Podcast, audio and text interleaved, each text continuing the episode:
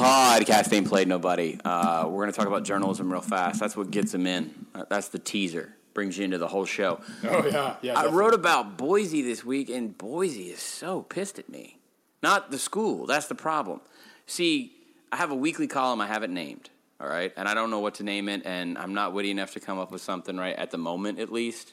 A deficiency of just like like functional frontal lobe uh, business, uh, and so I just have this column. I have to, I have to plug something in there every week as sort of a lead story. And I interviewed Bryan Harsin this week because I was talking to um, the folks at Boise, and I said, "Man, nobody's talking about y'all right now, and you're undefeated, and you beat two Power Five teams. Granted, it was Washington State and Oregon State. Whatever, it counts, right?" And I said, "You know what? Other people are taking that Boise uh, top of group of five, you know, playoff slash BCS spoiler role, and y'all are undefeated. So let's let's remind the world about Boise. So sounds good, right? Solid. You with me so far? Sure, yeah. Okay. So then I get on the phone with Bryan Harsin, and uh, I've talked to Coach Harsin many times. Super nice guy, and he's been very definitive before in that he feels like if Boise goes undefeated, they take care. He always says if we take care of business, which means undefeated, then we should be involved in the conversation. And so I was like, hey, do you still feel that way? Da da da. Okay. I don't know if y'all knew this. Boise lost some football games last year, and that ish is traumatic out there. The back to back loss from, uh, I think it was October, November last year. They, they lost some games, I said this in my column, that were like decent, that were okay, like Utah State. It happens. BYU, it happens. Good football team. Point is this they lost two games to New Mexico at home, which is like bad. And then that's who they're playing Friday night on CBS. Can't see that game. And then they're playing. Uh, then they lost to Air Force. Well, whatever. Okay. So he's kind of changed his mentality entirely because he, this guy's living in sort of the shadow of what was built before him by Petersen and Hawkins and even Dirk Koetter, who he played for, and all that. Okay. I wrote that there. I asked him about Houston. I asked him like, "Do you care about you know not having the limelight? Do you care about it?" He said, "Look, we are we are going pure Alabama now, pure process, one game at a time. I feel like kids got entitled. I feel like we got entitled. Self-examine." And so I bothered you on what was that Tuesday night, Bill, and came up with some so. S and P numbers. And I did a little blind item thing. Bottom line was I compared Boise to Houston, and oh my God, they're coming out of the hills of Idaho. Does this happen every time that we feature a group of five team that overachieves? Because I feel like SB Nation is all about tribalism, right? We have these little team sites and we have all these little pocket communities. You know, I was in LSU last weekend. I went and saw um, our friends at And the Valley Shook podcast, my buddy. I drove to West Virginia once with him to watch an LSU West Virginia game.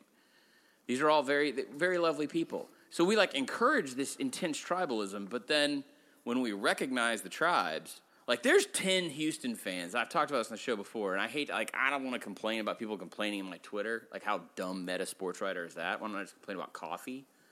But I feel like they're, they're really ruining this whole experience. I was trying to take Boise and compare them to a team that's in people's playoff projections right now.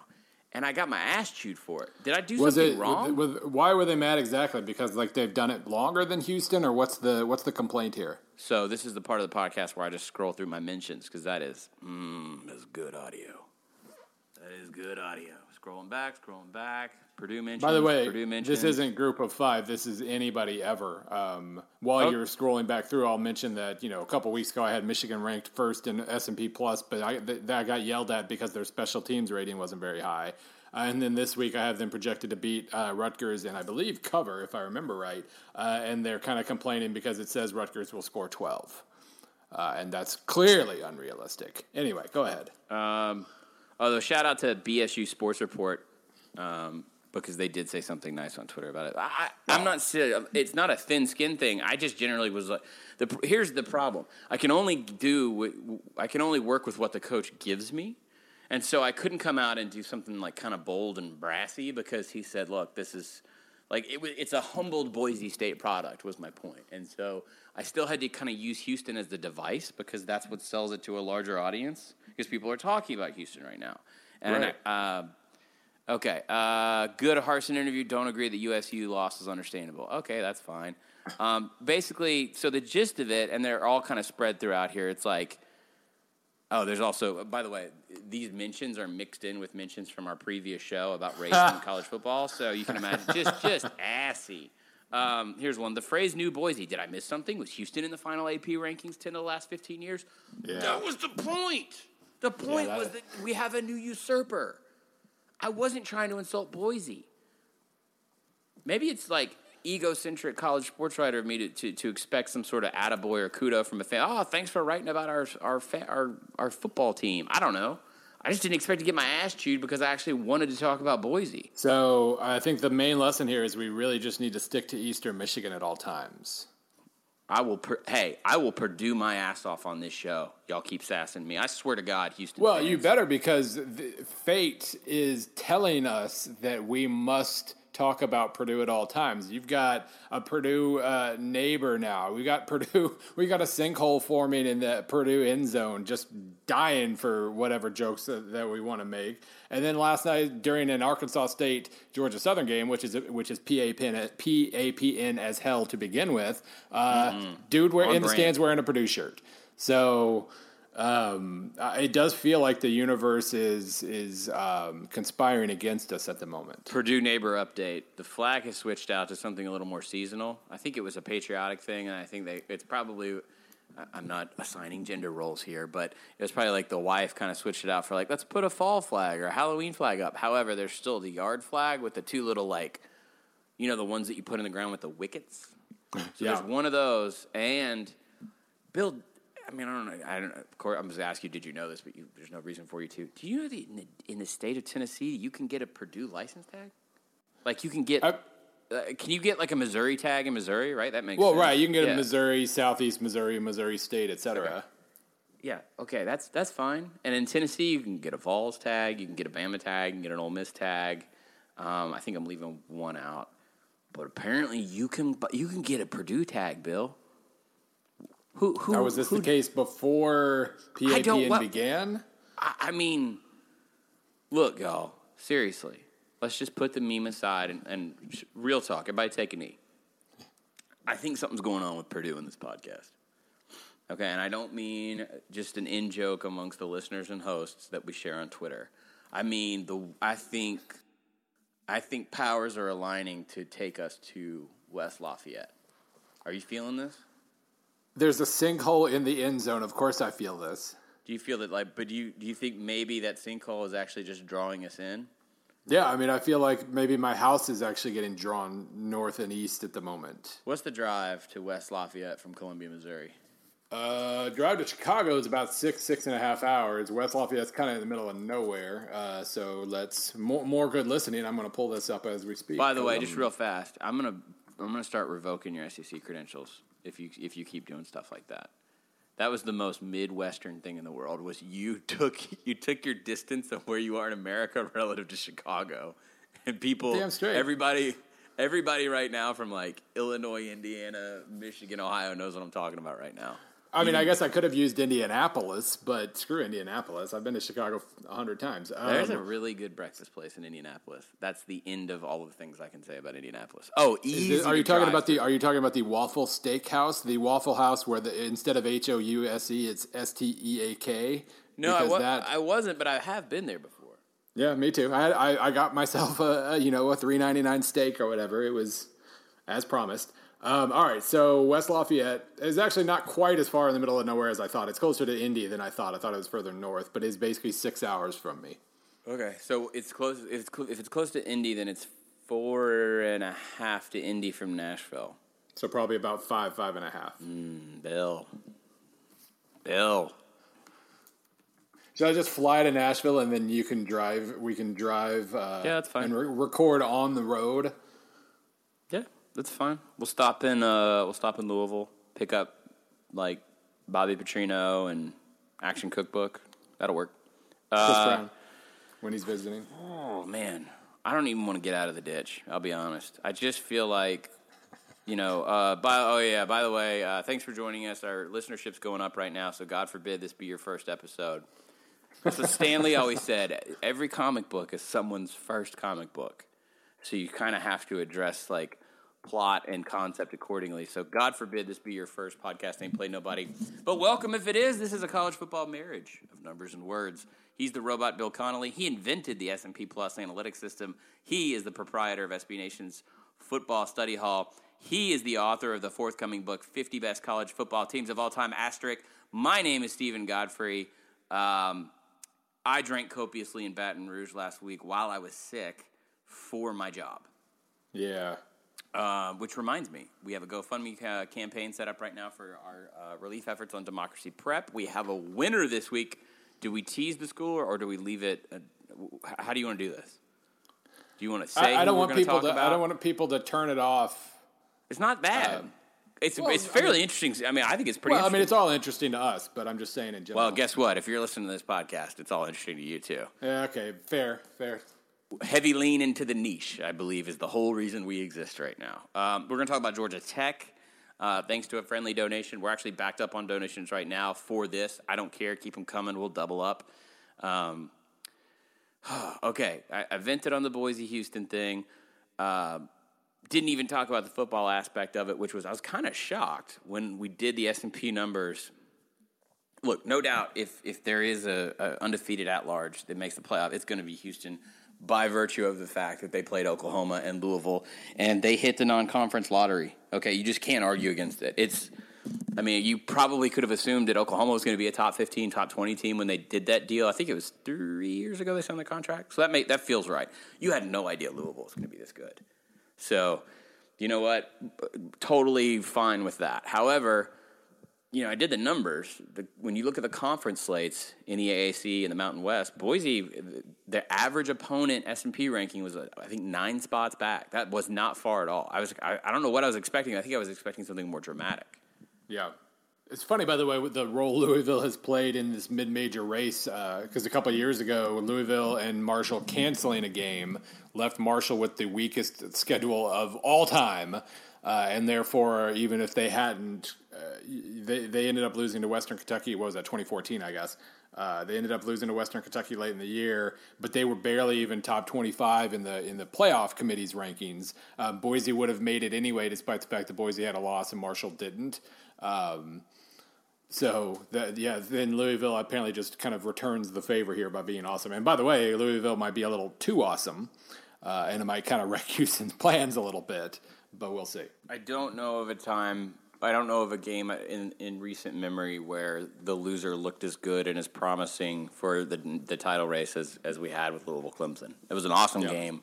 Um, game of the year so far? Definitely up there. I mean, I, I- you know, it depends on your criteria because Tennessee, Georgia, the last minute alone probably put put you know, Yeah, pushed and it ahead. and to- but in terms me, of that's pure quality and significance and all of those things, yeah, it was great. Yeah, I know. To me, it's when I talk when you're looking at game of the year, game of the whatever. Finish is completely different. Yeah, you know what? Uh, that amazing strike from Eason was kind of like a long slant, and he just got behind the coverage, and then uh, you turn around, and you basically was it 50, 60 yard hail mary, whatever. Awesome, great, fantastic. That's why we watch college football. I love it. You know, the North Carolina kicker, Seminole, the whole deal. Okay, great, awesome, doing the doing the chop. But when you still like to sit through the slog of a four hour live sporting event with commercials, to be engaged almost the entire time, which is what I didn't get to see all of it, but I saw most of it live. It was awesome. It was great. It was just, Yep. I mean, to hell with the diagnostics. Which is, I keep saying that about Lamar Jackson, but it's just watchable. It, there, there's well, a yeah. satisfying. There's something satisfying. Like Clemson, again, still doesn't look like the optimal Clemson of last year on offense. They were really close the other day, though. they're get. What I was gonna say is they're getting there. They're getting there. They're putting those two teams together. It's it speaks to the value of what the product can be in college football because Tennessee Georgia sucked to watch for three Yeah. quarters. Yeah. I think secretly a lot of SEC games suck to watch, and people Um, Well, don't want to yeah. admit it. It's it's meant to be more of a punishing brand. But no, I mean let's put it this way: Clemson, in terms of the percentiles that I use, the average percentile performance from week to week um, against Louisville, they were 95th percentile, and they barely won. They won because Louisville came up a yard short on fourth and long. Um, I mean, it was just a phenomenal game all the way around. They were 90th percentile in offense, 90th in defense, and they won 42 to 36 at home uh, in an environment that they were supposed to be more well prepared for because of last year. Uh, this was, you know, a huge environment for Louisville, and they they go in and they almost win the damn game. It was very, very well played and, and impressive, and it was one of those deals where it was high scoring and it was a shootout and all that, but the defenses made a ton of plays. Um, And there, when you have that tension where the defense has to make great plays to to make stops at all, and then they do, yeah, I mean, start to finish, it was just a phenomenal ball game. I'm going to go ahead and say it's the game of the year so far. And I did get to see Oklahoma Houston in, live in person. It was fun. Like it was expl- it was like fun explosive and not completely careening off the rails. Um, I don't know, actually, I guess it's so weird how fast hindsight creates changes perspective, but like I mean Texas Notre Dame was really fun to watch.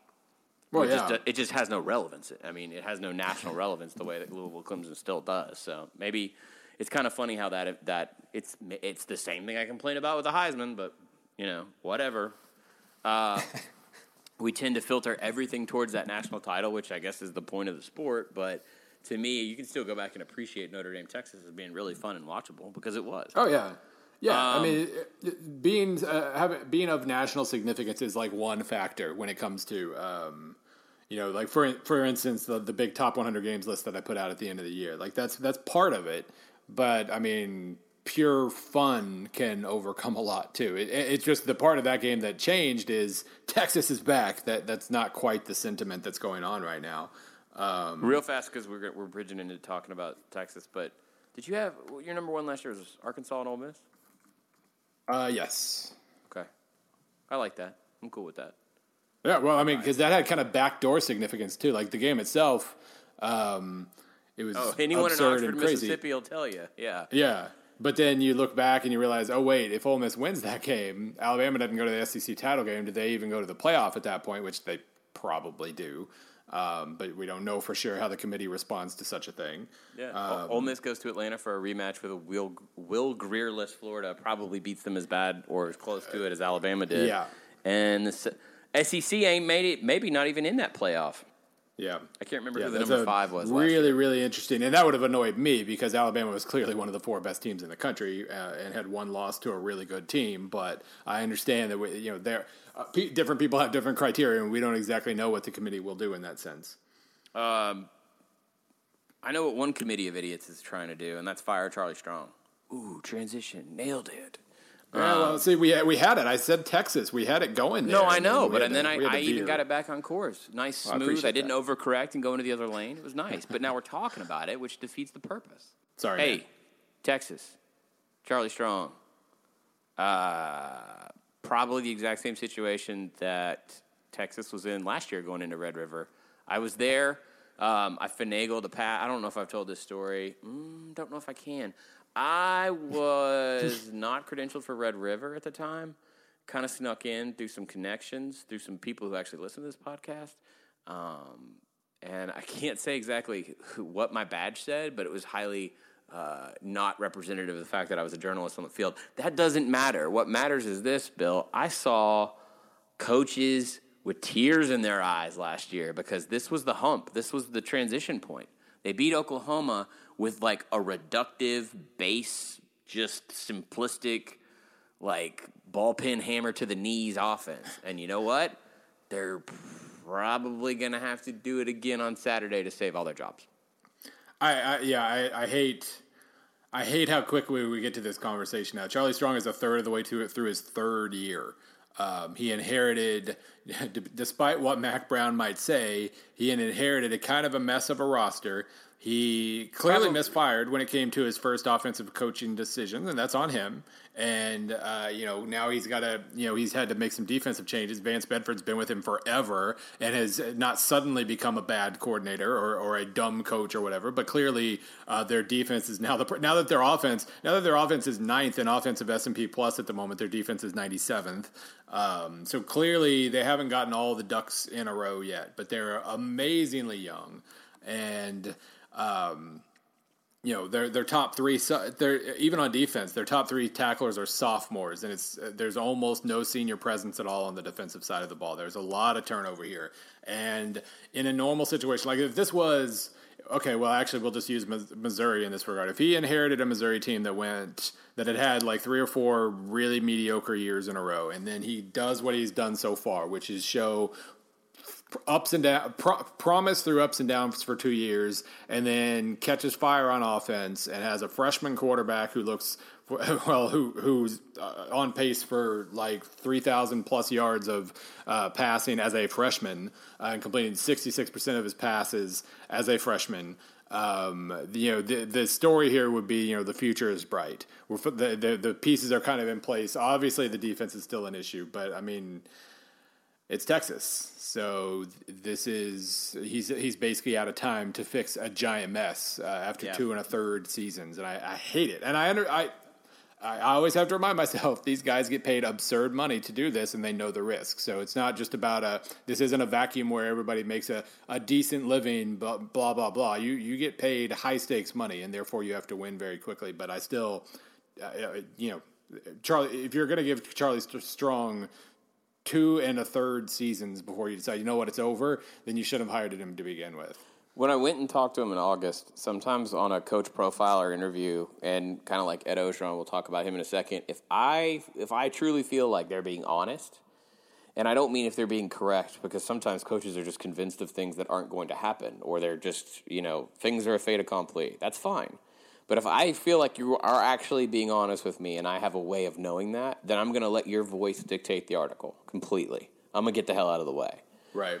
I should be there objectively. There were a couple of quotes like this weekend with Orgeron. There's some recruiting stuff I didn't put in my story, but like I had Bud check it, and I always check things with like I'm all I always bug Bill about progression or system or something. Any, anything they try and pass off as BS.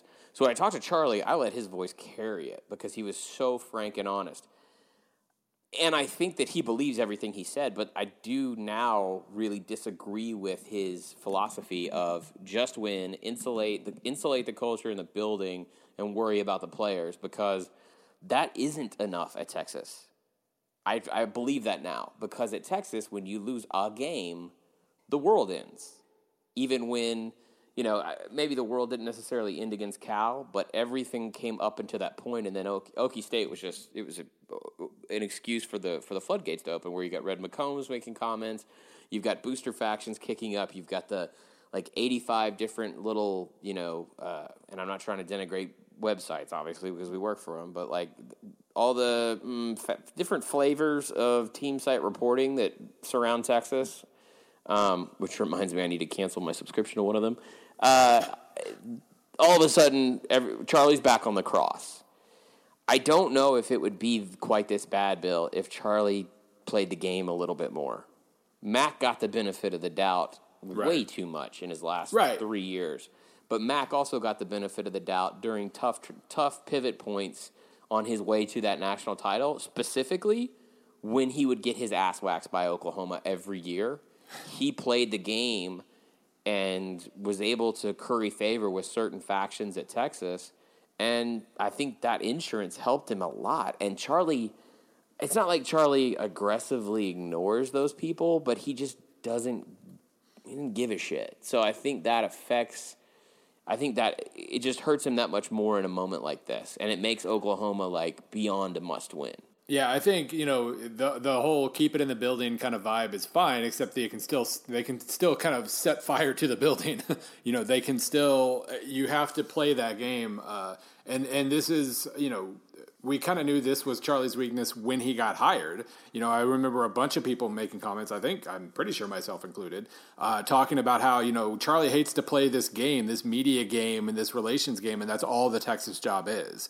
Um, so you know, maybe maybe it's on him for taking the job to begin with when it was clear that his his biggest weakness, so to speak, like the area where he had the biggest deficiency uh, in this weird little. You, have to have so you have to be good at so many random weird things when you're a head coach. Uh, and he clearly wasn't very good at this one. It didn't matter at Louisville because he won so quickly and so much.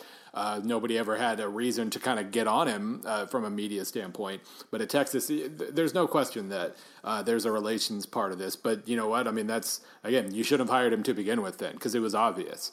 And um, you know, you either expected the people who hired him, which, um, as we know from other in other ways, weren't they were deficient in their own right.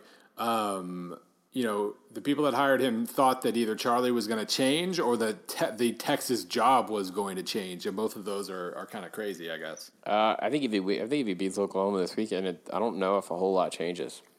No, well, no, it. do- I mean, a month ago, he his job was saved, and Texas was ready to be a, a national power again. If it, it will change for a week, but then if they don't back it up by playing by destroying Iowa State and then destroying Kansas State and then probably beating Baylor at home, it's just. I mean, those demons just come right back. I don't. I mean, I honestly don't even know what beating Oklahoma does this week. I think it, it keeps them at bay tops. I don't think it. I don't think we swing back to like that post Notre Dame week of like, you know, hashtag Texas back. That's Well, no, no, no, no. That that one's that one's gone this year. But Yeah. what I what I mean is just we, we learned from Notre Dame that this this is all in the background. and It's just waiting to come back. So even if if even if it beats Oklahoma and they have a really good week of coverage. Uh, they're just going to wait till the next moment he struggles, and and this is a really, by the way, let's say they beat Oklahoma, um, they probably beat Iowa State at home, so that makes them four and two. But then using S and P, the next three games on their schedule at Kansas State, 50-50 win probability. Uh, Baylor at home, forty-two percent. At Texas Tech, forty-seven percent. Three virtual toss-ups in a row. Um, first of all, it's really hard to win three straight toss-ups.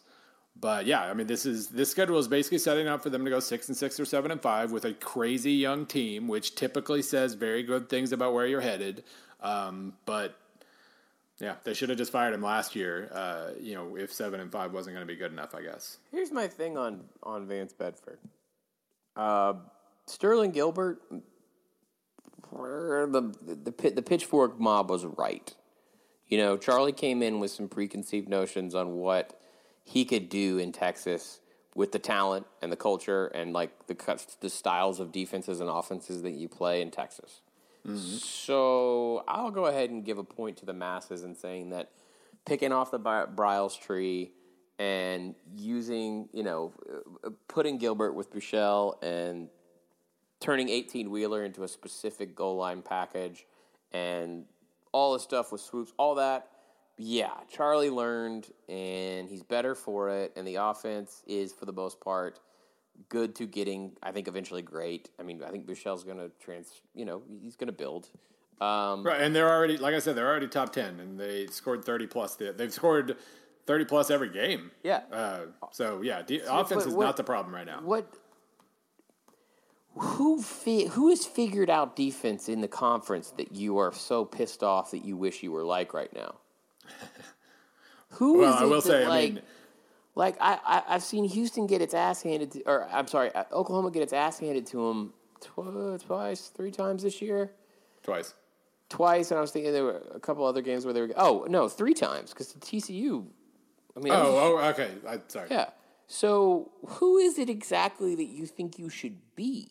Now, look, it's a bad defense, no doubt, but it's a conference full of bad defenses. Yeah, well, no doubt. but there's still though there's bad, and then there's extra. Uh, there's looks extra bad because of tempo. Like Yes, giving up 33 true. points to Houston really isn't that bad. Um, all, all things considered, giving up 45 to Ohio State. Ohio State's a murdering machine at the moment. TCU's a kind of a different story, you know, especially the way they fell asleep at the end. But let's put it this way: Oklahoma and they're Oklahoma's 66th in defense right now in, in defensive S and P plus. Uh, that's still significantly better than 97th. If, if that's that's basically Where does that rank in the four- conference? uh, let's see. More happy listening on the radio.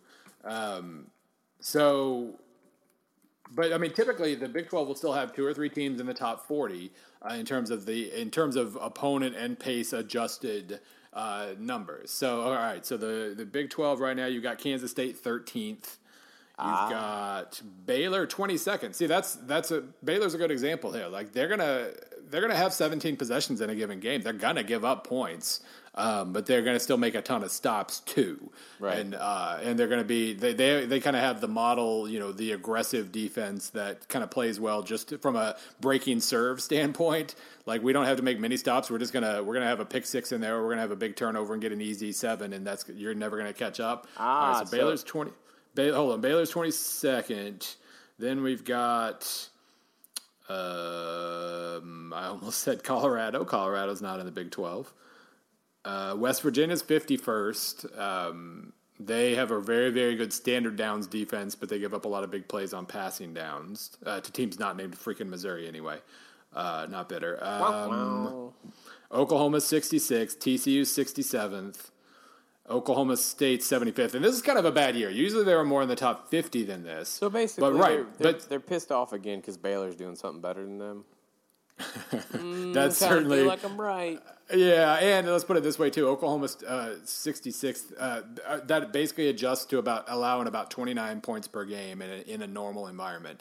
Um, Texas gives up about four and a half more points per game uh, in this environment, and so that that that almost flips the Cal game right there. And if you flip the Cal game, um, you know, granted. That all the oddities that happened, it, was, it should have been fifty-seven to forty-three. Blah blah blah. Still, if you flip that Cal game and you're three and one right now, that's really not a big deal. So I think part of the issue is it, we're not we're not really giving Cal a lot of credit for having a really good offense, uh, and they have a really good offense.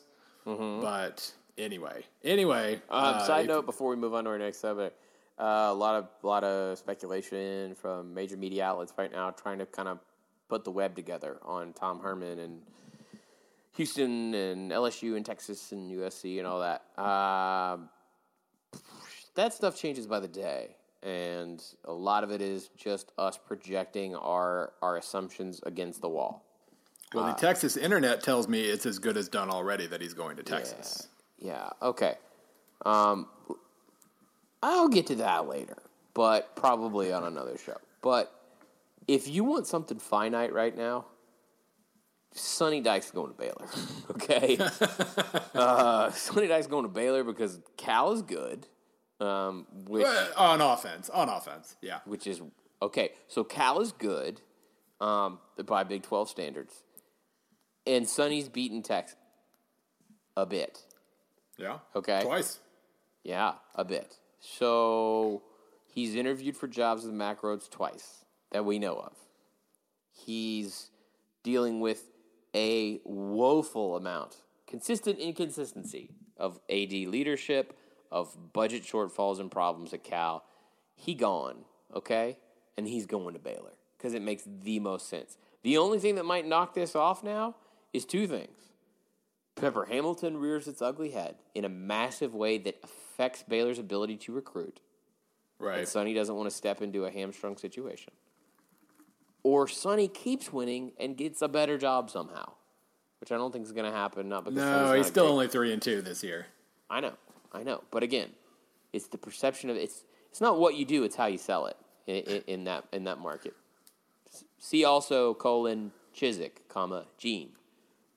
It's not really what your record is. It's just how you sell it. So, Sonny Dykes going to Baylor. Feel pretty good about telling you all that. You want to talk about Georgia Tech? Uh, is it that time? Surprise! Our team of the week is Georgia Tech.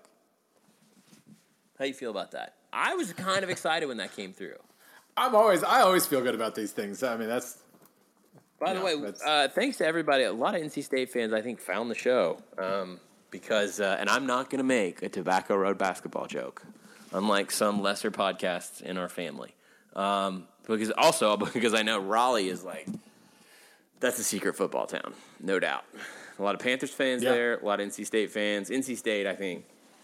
I don't want to take anything away from Jimmy V, but like that's a football school waiting to happen. It always has been for a while now. Um, probably have to keep waiting. Anyway, uh, our friend Robert Graham, he gave $150 to SB Nation's Democracy Prep Relief Campaign.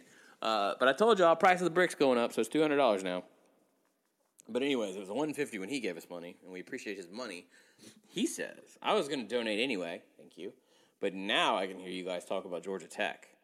Fan base unhappy with CPJ and general 7 5ery since Chan Gailey. Great city. Tough school. I like this patois he's got going. This is like a beat poetry. Tough school to recruit to. Parentheses. We love to compare ourselves to Duke, Stanford, Northwestern, and also talk ourselves out of those. We're just engineering.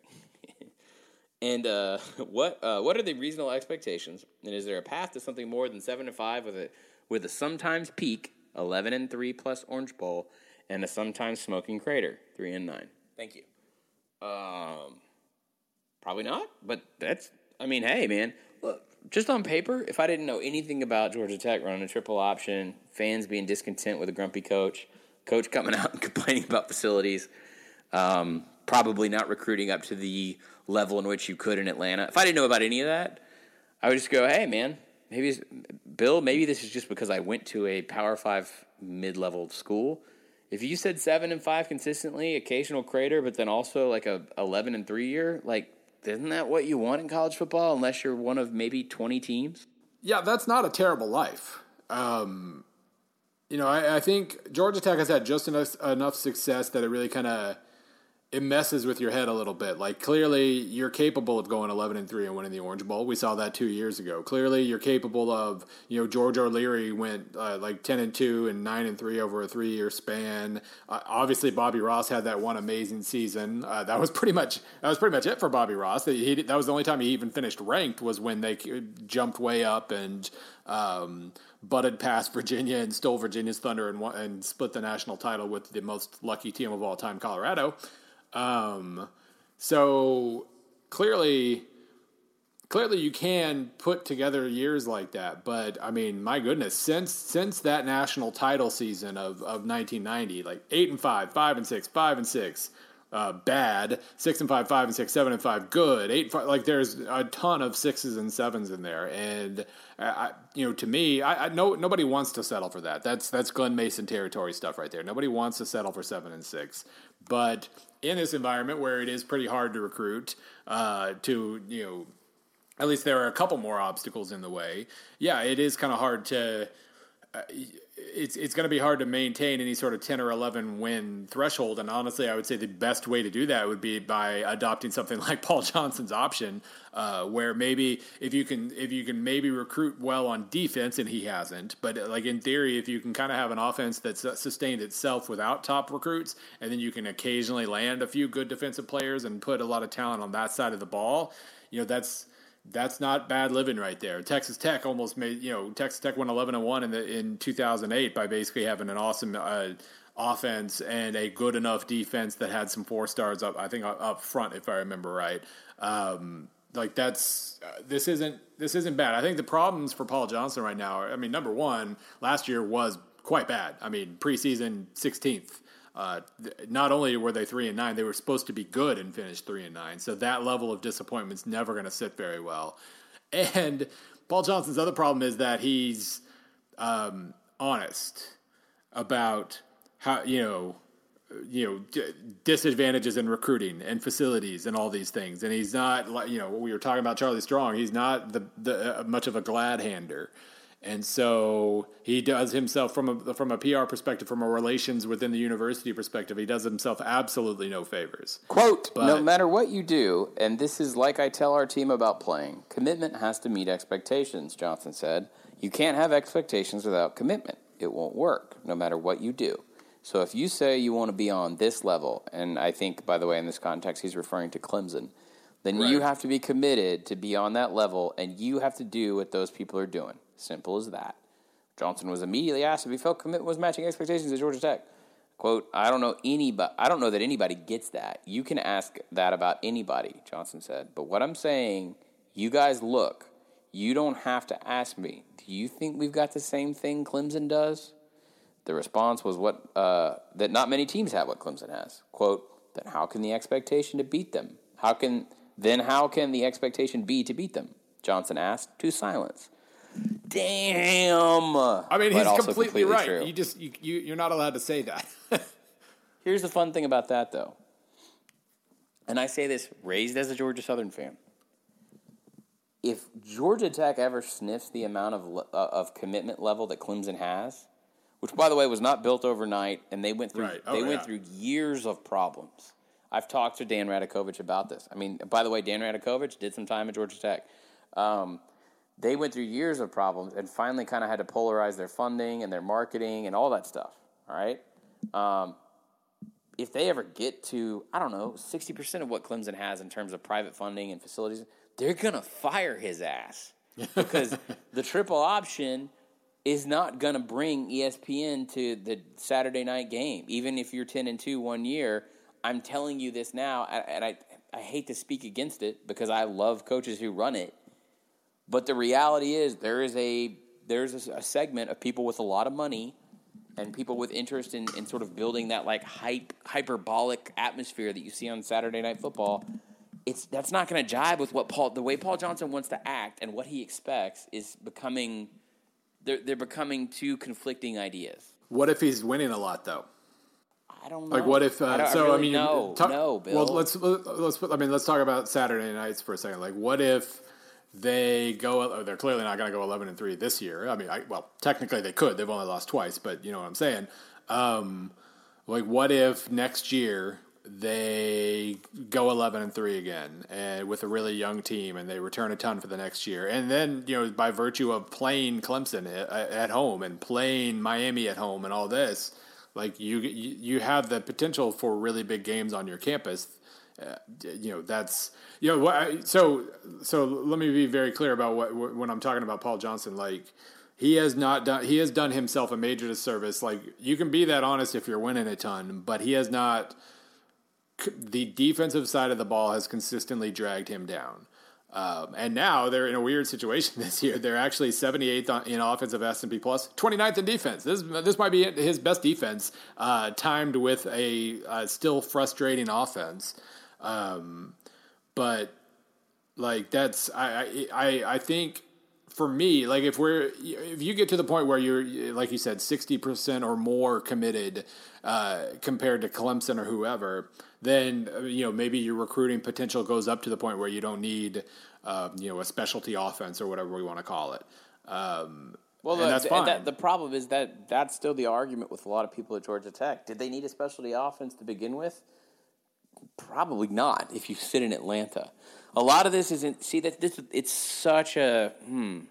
It a lot of this depends on how much you believe recruiting disadvantage This is an Ouroboros.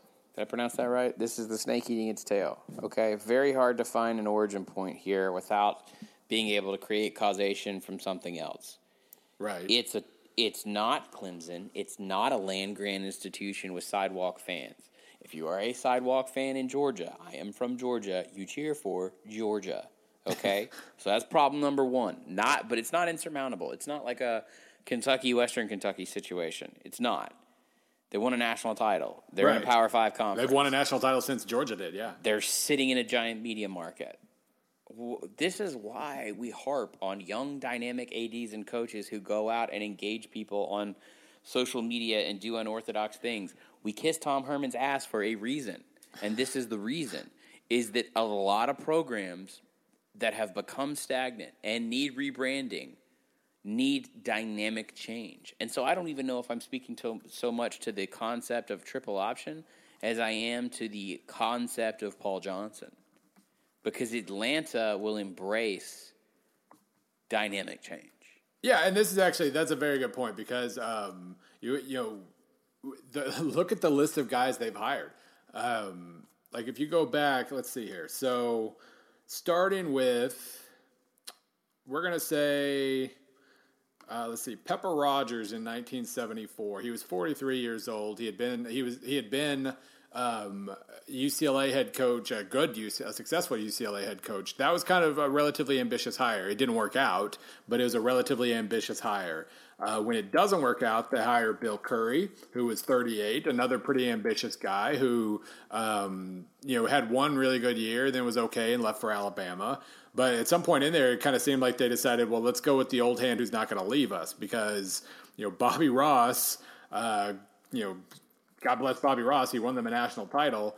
Uh, he was 51 when they hired him. He had just come from Maryland, I believe, and I don't remember. He had a, he had a nice run of success in Maryland, but then he had a kind of a cruddy last year. Uh, it took him a couple years to kind of get any sort of steam going with Georgia Tech, but whatever. So he was he was an older hand.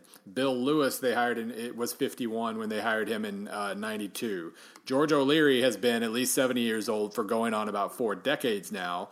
Um, and was let's see 48 i guess when they hired no 40 49 when they hired him uh, chan gailey long a lot of nfl experience by that point was in his uh, upper 40s when they hired him and and paul johnson it's another dude who's been like 60 years old for 20 years so So so here's the deal.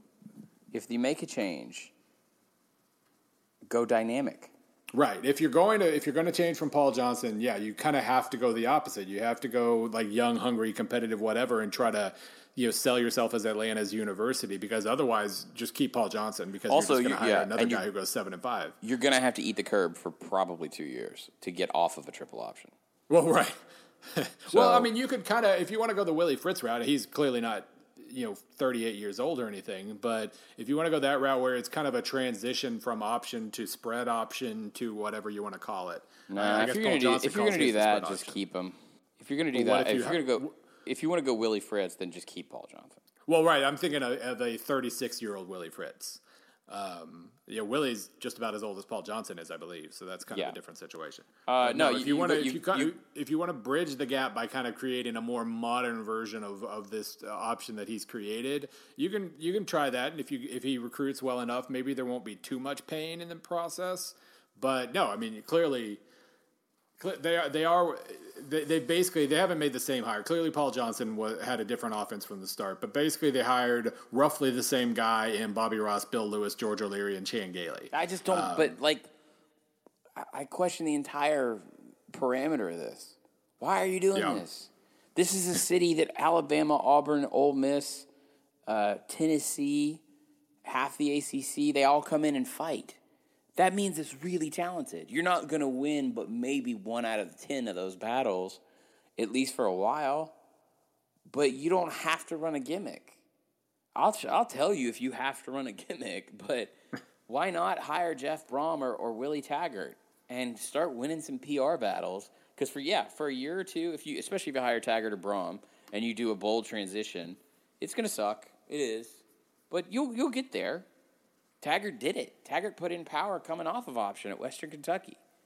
So, in, the meantime, I mean, in Taggart's case, you're going to have an African American coach and probably the most, you know, uh, I keep going back to dynamic. I mean, it's the city too busy to hate. If Atlanta has more history in the African American culture than almost any in the United States, short of maybe Detroit or New Orleans.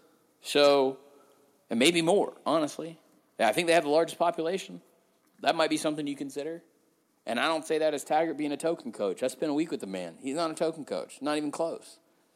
He's won. He's won eventually everywhere he's gone, and he would have more resources to start with at Georgia Tech than he would, even though the resources are down. He would have more to start with at Tech than he would at South Florida or Western Kentucky. Or you go hire Jeff Brohm. I mean, you want something dynamic in Atlanta? Give him two years and let him start dropping fifty six on fools. That guy is Petrino with none of the problems. So I- just I, I like Paul Johnson. I think I have to go interview him soon. Like I just don't understand this idea of everyone at Georgia Tech seems to be looking around right now, asking like complaining that they're stuck without realizing that they don't have to be. So I get that there's no money coming in right now, and Johnson's totally right about that. But Clemson, Tommy Bowden didn't build this Clemson machine, okay? Dabo did by recruiting his ass off and making big, bold gestures. They signed Chad Morris to a head coach's contract to be OC. Yeah. And now they've done it again with Venables. I, I asked someone recently if Venables would go to K State. There's a little bit of bad blood there between him and his alma mater. And this person would know. And they said, I don't think so. I think he'd sit at Clemson. Think about that. I was talking about as like a replacement for Snyder. Right. That's insane. Clemson, Clemson didn't just do this overnight, but they also had appealing, enticing uh, things that you as a fan could kind of hang your hat on along the way. I mean, they also got their ass drugged by West West Virginia in that bowl, and I remember the entire offseason being, you know, this this cloud. But I just don't get it. I, I mean, we're meandering now, but uh, Georgia Tech seems to be in, self imprisoned more so than a lot of Power Five teams that have problems right now. Fair to say. Yeah. I mean, We didn't talk I a I will- stitch about their football team this year, but I don't think that, that I mean to go back to Robert's question, I don't think that that's what is concerning Georgia Tech fans is the 2016 incarnation. Yeah, I think um, the only thing I have to say about this year is that I'm still very confused as to why their offense isn't good. Because I, I defended, I defended for years the idea that you can just kind of get used to the option and therefore defend it better because Georgia Tech consistently had you know top 30 offenses in terms of S and P plus. Uh, last year, I kind of get it. There was a ton of turnover, Um, the, I, I kind of, you know, I was all in on Georgia Tech after what I saw the year before and uh, seeing who they returned. But they, I think it was they had a ton of uh, slot back freshman slot slot backs. Uh, their offensive line was a mess, uh, and they struggled. So that makes sense. But this year, I mean, the offensive line might still be a mess, but they're running the ball really well, uh, or re- re- reasonably well again. Uh, and they've had to face a couple of really, really tough defenses, or a few actually. No, actually, come to think of it, they faced Boston College, Vanderbilt, Clemson, and Miami. So of course they're going to be a little slow on defense or offense, but um, they're really slow. Uh, they're more slow than they should be on offense, and that's that should be a concern. Just from a never mind the hiring, firing now, whatever kind of question. Uh, for Paul Johnson, the offense has almost always been there, and this is two straight years where it hasn't, and that has to be a concern until proven otherwise. Especially they have Justin Thomas, uh, who who two years ago made, just pantsed Mississippi State. Um, Ooh, and, that game and was- now that he game can't really nasty. throw. Even worse than before, he's not throwing the ball very well. Uh, the running game isn't good enough to account for that, and, and so they're struggling. Um, okay, just so I can uh, we can get out of this. Um, last thing I'm going to say, it, it would go against being young and dynamic, but I do think it would create dynamic change. If Auburn fires Gus Malzahn, go to Atlanta. Yeah, yeah. Go to Atlanta. Find a JUCO quarterback for two years. It, it it'll be a faster transition to that running offense. Go to Atlanta. Do something. I am curious though, like going back, like did they kind of change their general thought process for hiring when they lost a couple of guys, or when like Pepper Rogers didn't work out and then Bill Curry left? Like was, was that was there a kind of a concerted? Well, we can't hire a young guy because he'll leave, or was it is it just completely random that they've hired like four, basically four old guys in a row? I think I doubt you'd be able to draw a consistent through line because of the amount of time, but it is interesting now to look at. I don't know if there's if they were in the same circumstance every time or the same methodology every time. It's probably different people making the hires. In fact, I Certainly, it yeah. I mean, it but, had to be different, but um, it does it does speak to the uh, stoicness of, of that program and their and their decision making. Bill, we got football this weekend. Not all of it involves Georgia Tech. We're recording this on Thursday because we got an extra show this week. Um, just going to go ahead and complain right off the top of the bat to start the segment off. I would like to watch Jeff Brohm uh, and Skip Holtz just um, burn money on ammunition at the at the firing range tonight, but I can't because it's on CBS Sports Network. Instead, I'm going to watch Temple Temple Memphis. Okay. Yeah, I, and I mean, in fairness, both of these games could be really, really interesting within their conference. Um, you know, first of all, Memphis still might be really good. You remember, like SP had them like suddenly like 25th before the Ole Miss game, and they I thought gave they still lost by 20, but I thought they gave themselves uh, they accounted for themselves pretty well um, against Ole Miss. So I mean, we're all we're all talking about. I'm I'm so I'm really kind of just curious as to, in terms of monitoring Memphis because we're all talking about the end of the year. Uh, you know, Houston having Louisville, uh, what second to last week before championship week. They have Memphis the week after that. Um, so you want to talk about a scenario where this all falls apart real quickly. Um, in theory, there's a scenario where Houston is 10 and 0, loses to Louisville, then loses to Memphis, and doesn't even make the AAC title game. Um, so I'm really I'm curious about how Memphis might play moving forward. And Temple Temple seems to have righted the ship a little bit as well. So that's that's kind of good to see in general. Matt Rhule's uh, a really good coach, and uh, they struggled out of the gates against Army and uh, uh, Penn State, but they've looked good a couple weeks in a row now. Uh, best morning slate in a while. And by best, I just mean sort of narrative driven, not necessarily the football. Um, LSU, Florida. I, we didn't really talk about. I, I went to Baton Rouge and talked to Ed Orgeron. You can check it out on SBNation.com. I think it's on the front page right now if you listen today. Uh, we'll probably have to get into that a little later. Actually, I would like to get into it. Uh, we may get into it next week to see um, how LSU. Just uh, I'd like to have a larger sample set before we talk about the football side of that. Um, Yeah. On what LSU is doing as an offense, but super interested in that game. Sucks that it's at 11 a.m., but actually kind of doesn't because we get to watch it early. Um, Well, and- and there's this whole- of atmosphere. Kick kickoff times, yeah, kickoff times on Saturday are a pretty nebulous concept uh, with any game in the southeast. So yeah, East Carolina, Florida, LSU, Florida, or East Carolina, South Florida, LSU, Florida, et cetera. Yeah, who the hell knows when these games are going to be played? Yeah, we may have more than one game on Sunday. I think we already, at, at the time of this recording, Thursday morning, we have. I know a crappy game got moved to Sunday, like it was like FAU Charlotte or something. I think more than one Yeah. game is going to be on Sunday this week, so that's kind of cool. Um, if you hate the Yeah, NFL, don't have to watch the do. NFL. Yeah, I mean, I, actually, I think this is the first time this season I'm going to watch a, a, Falcons game live. But anyway, um, Maryland, Penn State, uh, high anxiety, 11 a.m. I'm trying to, I'm working on my branding on this. Auburn, Mississippi State, that'll be, um, again, not good to watch, just narrative driven. LSU, Florida, Maryland, Penn State, obviously Red River.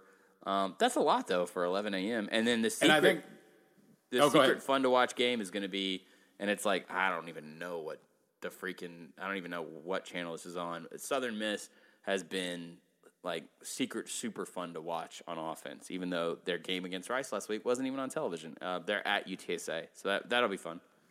Um, yeah, and and uh, among all of those, maybe the most uh, maybe the most interesting game to me, just in terms of wanting to see them play Notre Dame and NC State. Our boys, our boys, the Wolfpack um, playing really, really well, and and they really should be four and zero. Oh. They were unlucky to lose to East Carolina.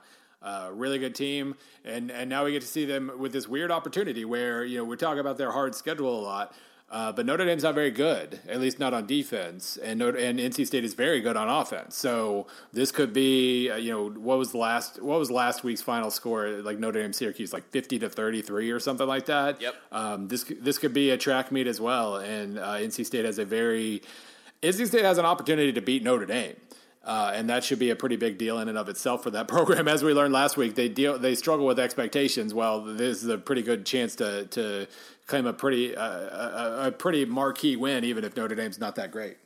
Is this narrative Saturday? Because I'm looking now in the afternoon slot, and believe it or not, the first thing that jumps to my mind is Colorado at USC and the potential for another major job to be open on Sunday morning. Um, of all the games, that's what jumped out at me. I don't. I mean Indiana Ohio State will be fun for maybe a quarter and a half. Um, yeah. Uh, BYU and Michigan State is secret garbage. Maybe not so secret anymore. Um, I can't watch Houston at Navy, which I don't think will be a problem, but it sucks again. I hate you, CBS Sports Network, and I hope the PR people know this. Like, I, I mean, I'm going to dog your ass for the rest of the year for the fact that I'm trying to pay you money to watch your product. Um, anyway, uh, Virginia Tech, North Carolina, that will be a good game. It just doesn't have the sizzle on it that it probably should, so that's our fault. And then obviously the heavyweight is uh, Tennessee at Texas A&M. I have very little feel for this in terms of yeah. the football part. Yeah, I um I had to write. I wrote about that game this morning. Uh, if I remember, I'll put the preview in the SB Nation post here too. But um, yeah, it's weird parallels in that game. Both teams lay the ball on the ground a lot like they've done it 25 times in it combined in five games, which is a kind of crazy for an otherwise good team. Tennessee, of course, has fumbled 15 freaking times and recovered almost every single one of them. Uh, that that looked like it was actually going to backfire on against them against Georgia, and then they go ahead in the fourth quarter by recovering a fumble in the damn end zone. But um, both teams are very good on uh, both offenses are very very good on standard downs despite themselves. A&m wants to pass uh, it doesn't pass all that well but runs well. Tennessee wants to run can't run but passes well. Um, so there's this kind of a weird dynamic where they're both kind of changing their offensive styles here mid-season based on what they're actually good at instead of what they thought they were going to be good at or wanted to be good at and uh, meanwhile, the defenses aren't very good on standard downs, but they'll they'll kill you on passing downs. So kind of a tightrope walk here. Whoever's able to kind of stay in that second and five, third and two situation better. Um, if they're also if turnovers luck is also kind of shining on them, then one of these teams, either one, could win by like thirty points.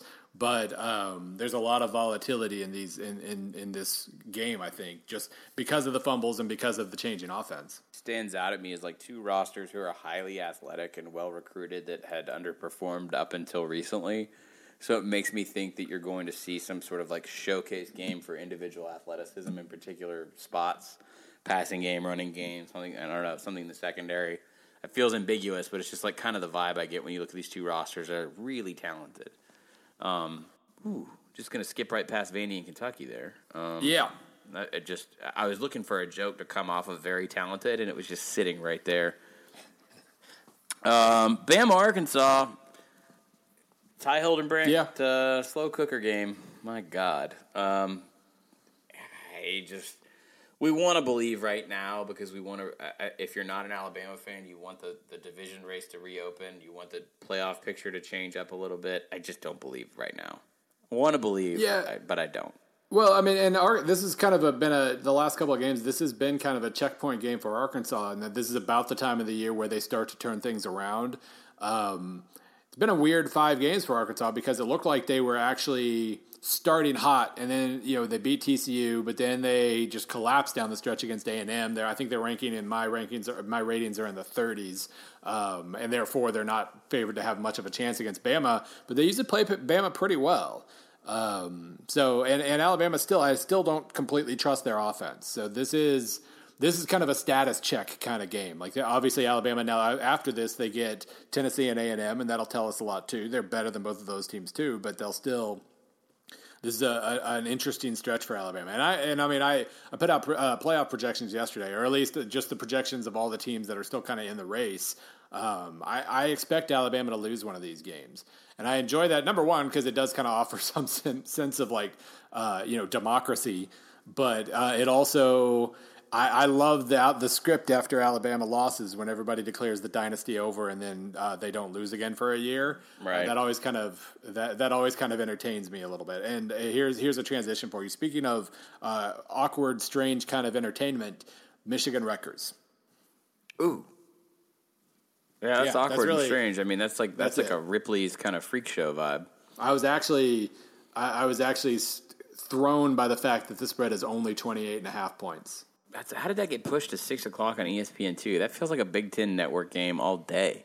Yeah, Feel- and that, that also feels like a formality you want to get out of the way before three o'clock. But whatever. It's because Michigan's going into that New York television market. Kill me.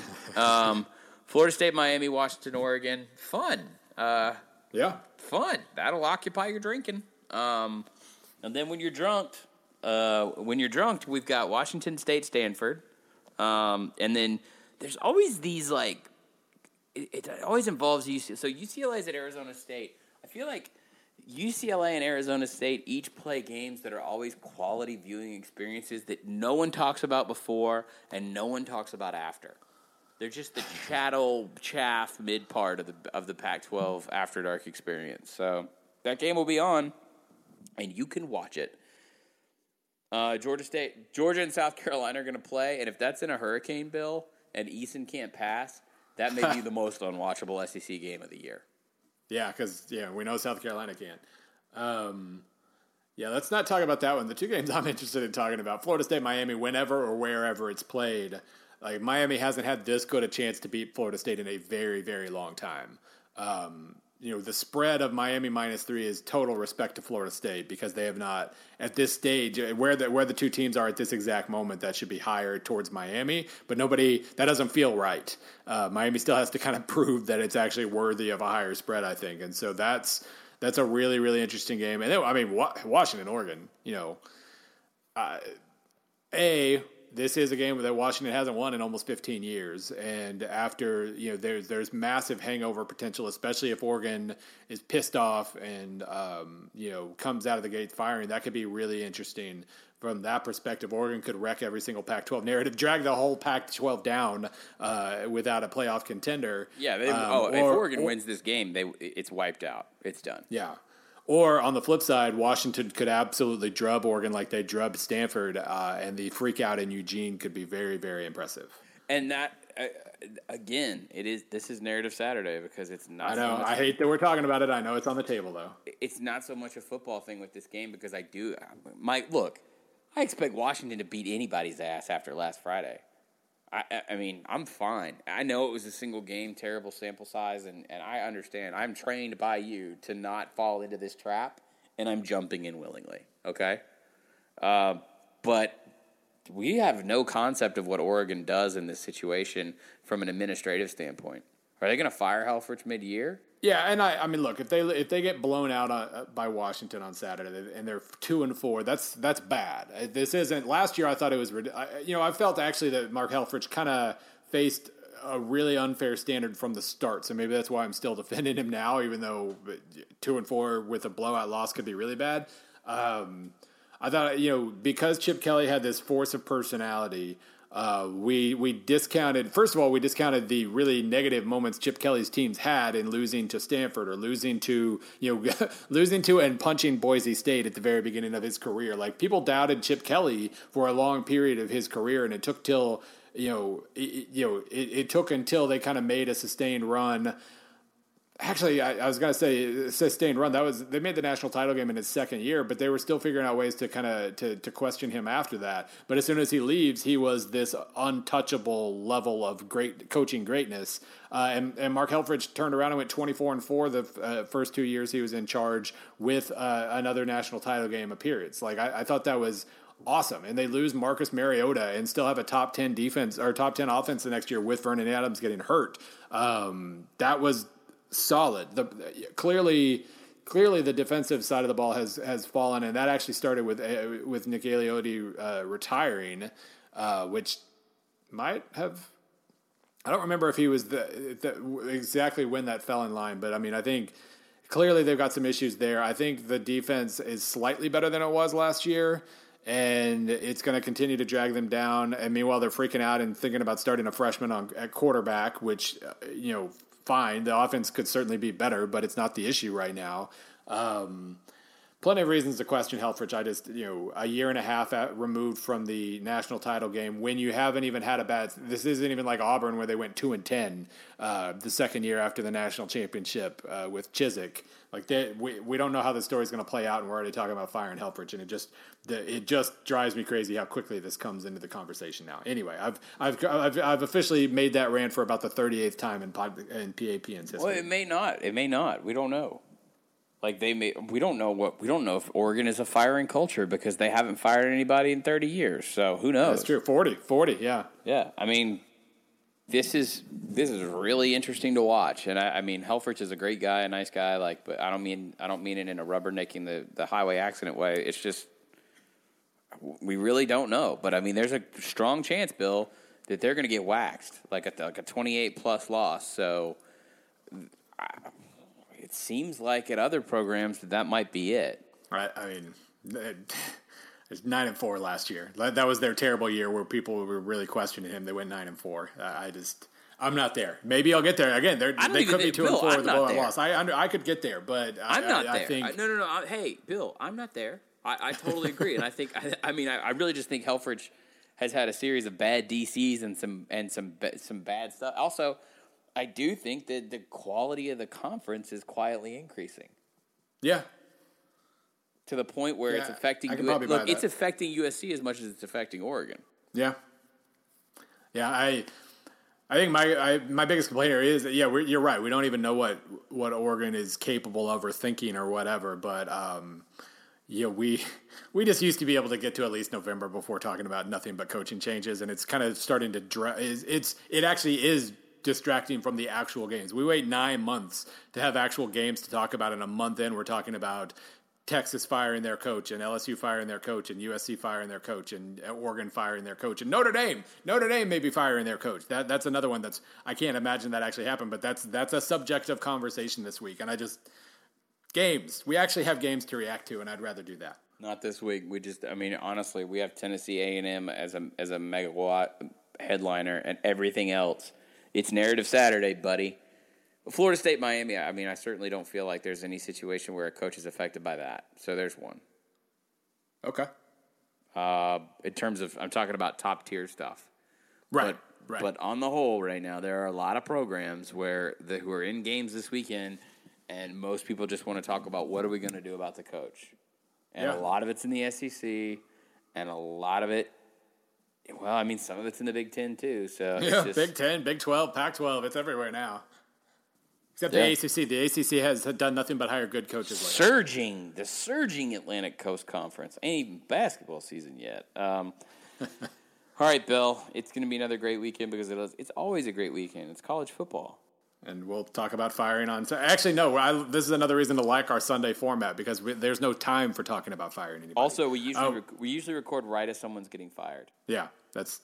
Um, I was going to say, by the way, we are going to skip because of internet connectivity issues. We are going to skip box score bingo. Um, but everybody, go look at the Georgia Tech Miami box score just for fun because that's what I was going to do. Damn, blame my Comcast. Which That's is right. a company that's invested hundreds of millions of dollars into our employer. So, but blame them anyway. That's Um, proof that we're not we're not sellouts. That's right. Hell no! I'm about to I'm about to work the service technician when he gets here. I'm pissed off. Um, so real fast, as always, you can uh, thank you for listening. Please go rate us on iTunes and all that jazz and SoundCloud and stuff. You can follow Bill Connelly on Twitter at SBN underscore Bill C. Myself on Twitter at 38 Godfrey. Also the Instagrams and what such. Um, subscribe, rate. We love you, and we'll see you Sunday. You want to do this again on Sunday, Bill? Uh, I do. Hopefully with better internet. Amen.